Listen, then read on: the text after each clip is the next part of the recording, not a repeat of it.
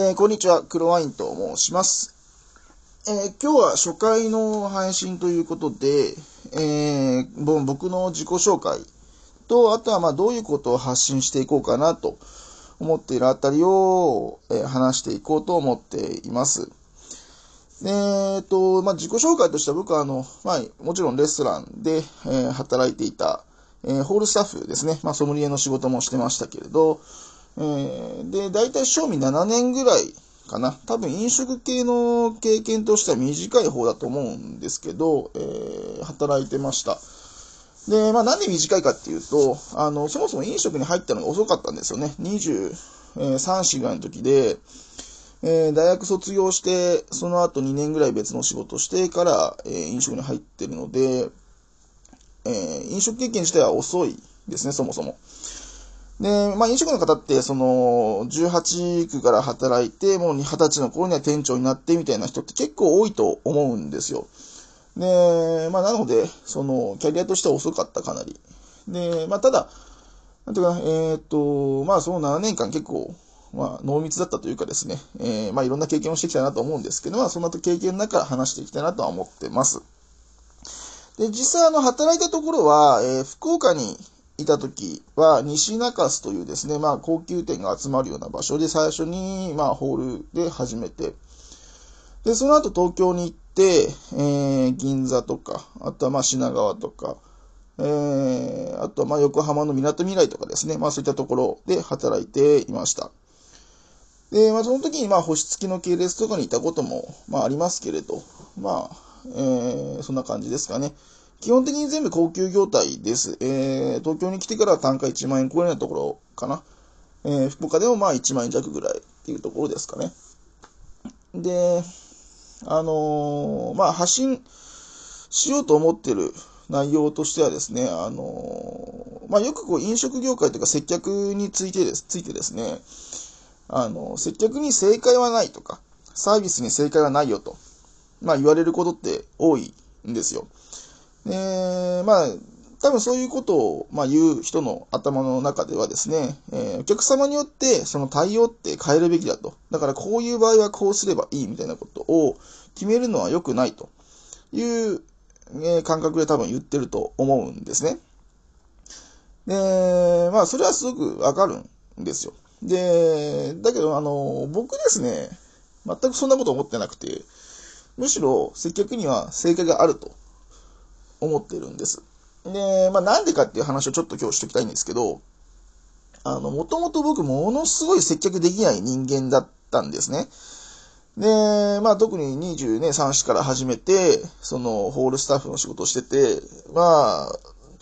えー、よく言われました。あなた接客向いてないねと。えー、例えばどんな時に言われたかっていうと、あの、僕の恋人がレストランに食べに来てですね、で、まあ、そのコース料理で出してたんですけど、あの、メインの肉がですね、まあ羊だったんですよ。で、まあその子が羊がまあ苦手だっていうのを僕はなんとなく知ってたんですけど、結局そのまま出しちゃったんですよね。で、まあ後で、まあ食べてくれ、食べてくれましたけど、優しい人だったんで、食べてくれたんですけど、あのー、後で、その、そんなことにも気を使えないなんてみたいな、なんかこと言われたりとかですね。まあ実際あと銀座でも言われたかな。あの、接客向いてないみたいな。あの、散々いろんな人に言われました、僕。で、えー、だけどまあ最後辞める、えっと、まあ今ちょっと別の仕事、サービス業だけで別の仕事をしてるんですけど、辞める1年ぐらい前かな、になった時に、あ、なんかちょっと回せるようになってきたな、みたいなことを思った瞬間があったんですね。で、まあ自分の固定のお客様もついてるし、えー、ワインとかも売れるし、まあ、ね、自分のお客様の中から、その、ここのレストランでウェディングをしたいみたいな、えー、あの、まあ、依頼をいただいたこともあるし、まあ、その、まあ、なんなんとかできるようになってきたな、みたいな思った瞬間があって、で、まあ、それがなんでだろうって、まあ、ずっと考えてたんですよ。で、あの例えばですね、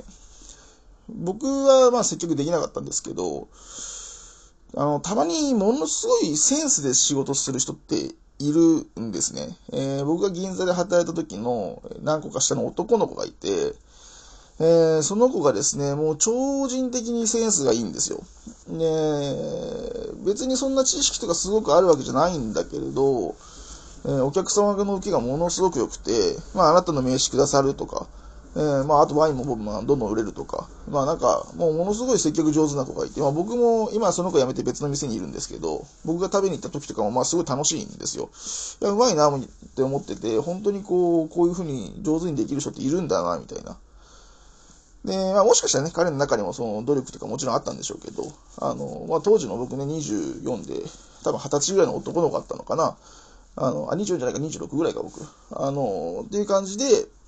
まあその子見てて、えー、まあなんかセンスでできる人いるんだなと思ってたんですけど、僕が本当に致命的にセンスがなくて、あの、この時にはこうするみたいなのが、その、その場でできない人間だったんですよ。で、まあ、型通りのことをおっしゃって、なんか、こう、不満というか、クレーム、クレームまではなかったかな。まあ、あの、なんか、こう、喜んで、喜んでもらえないような接客をしちゃうようなことってのは、まあ、多々正直ありました。で、まあ、だからですね、僕もまあ悔しくて、その、じゃあどうやったら接客できるようになるんだろうみたいな。あの、僕が一生懸命やったことが一つあってですね、あの、接客の一つ一つの理由をちゃんと考えるようにした。えー、例えば、あの、なんていうのかな、えー、お皿を下げるタイミングとかって、まあ、あの、いろいろあるんですけれど、えー、なんでこのタイミングでお皿を下げるんだろう？もしくはなんでこのタイミングでお皿を下げてはいけないんだろう？みたいな。えー、次の料理との、まあ、間がすごく空いてしまうから、早く下げてしまうと、えー、なんか待たせてしまう。手持ち無沙汰感を与えてしまうから良くないとか、逆にこの人はせっかちだから相手はすぐ下げないといけないとかっていう、その一個一個の理由をですね、突き詰めるようにしたんですよ。で、そうすると、あの、まあ、人間ってありがたいことにですね、大体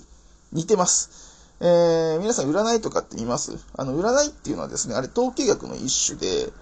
えー、大体人間ってのはこのパターンの中に収まるよと。で、大体まあこの月生まれとかね、血液型とかもありますけど、えー、そういうカテゴリーの中にいる人は大体こういう行動をとることが多いですよっていう、あの、統計学の一種なんですよ、あれって。で、あの、お客様の接客も僕はそれに似てると思っていて、えー、大体行動パターンとか、あの、思考パターンっていうのは、えー、統計的にある程度、えー、判断できるもんなんですね。で、そういう理由を一個一個考えて、このお客様にはこうするっていうのを、まあ、それこそですね、あの、10とか20じゃなくて100とか1000っていうレベルで、あの、自分の中に蓄積していったんですよね。で、そうすると大体まあ、こういう方にはこういうことをすると喜ばれるだろうな、みたいな、そういうなんかこう、まあ、ある意味の接客の正解論っていうのが出てくるんですよ。で、まあ、それを、えー、僕は、まあ、積み重ねていった結果、えー、まあ、今いろいろ文章とか書いた、書いて発信もしたりしてますけれど、まあ、そういうのも読まれるようになってきたし、えー、まあ、直接ね、あの、個人的な話をまあ聞いてくれる人とかも増えてきて、なんか、あ僕が学んできたことが、なんかそういうふうに活かされてると嬉しいな、というふうに最近は思っています。で、まあ、というわけで、あの、僕の発信の中ではですね、えー、と、結構、えー、こういう場にはこうした方がいいという、あある意味、その、正解的なことを、まあ、伝えようと思います。結構業界的には、え、それでいいのみたいなものとか、えー、周りの人間が実践してないようなこととか、えー、多分結構そういうものが含まれてくるので、えー、まあ、面白く聞いてもらえればいいなとは思ってますし、あとはまあ、ぜひ聞いてもらったらですね、あの、実践してほしいんですよね。で、うまくいってもいかなくても、あの、それって理由を考える一個のきっかけになるので、えー、まあそういうものを、えー、実践してみて、えー、うまくいったとかいかなかった、なんでだろうっていうところを持って、また次の配信聞いてもらったりとか、また機会があれば質問とかしてもらえると、あの非常にいい学びになっていくんじゃないかなというふうには思っています。